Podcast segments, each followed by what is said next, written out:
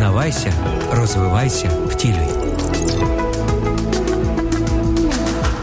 Давайте поговорим о важности постановки целей. Вспоминаю свое детство. Когда ты несешься на велосипеде по частному сектору, по проселочной дороге. Где-то вдалеке под забором копошатся курицы. И завидев несущегося тебя, они решают, что безопаснее всего начать бежать через дорогу на перерез велосипеду.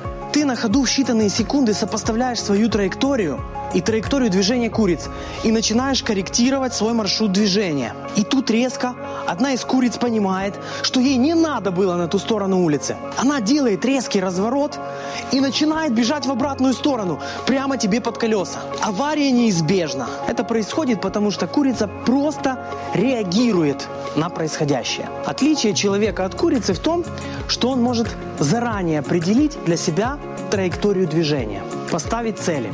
Если человек не ставит цели для себя самого, тогда он будет реагировать на то, что происходит вокруг него. И тогда другие будут ставить цели для него. А не противоречит ли постановка целей библейскому учению?